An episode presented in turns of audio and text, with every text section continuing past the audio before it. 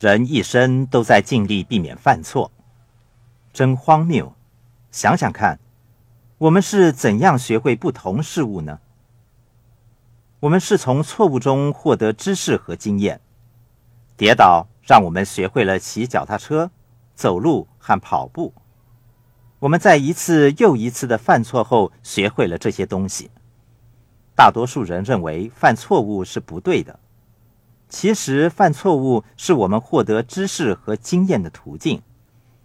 可是，我们对犯了错的人往往施以惩罚，这就是大多数人未能获得成功的原因。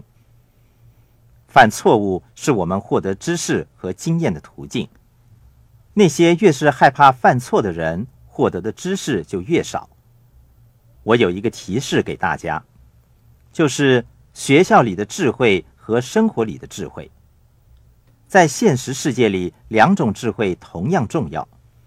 你把在学校学到的东西应用到现实生活，犯上大大小小的错误，然后从错误中学到更多知识，这就是我们获取成功的途径，称为生活里的智慧。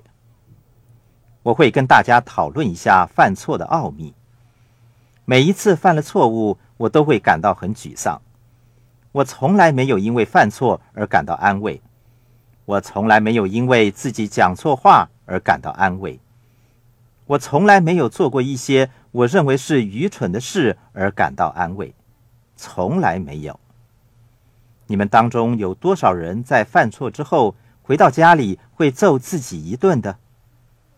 我是一个很会揍自己的人。当我把自己揍累了的时候。从错误中悟出道理，并得到宝贵的经验。错误当中所包含的是宝贵的智慧，也就是生活里的智慧。那些生活在象牙塔里的学术界人士很少犯错误，也没有机会在错误中吸取经验与教训，因而缺乏生活里的智慧。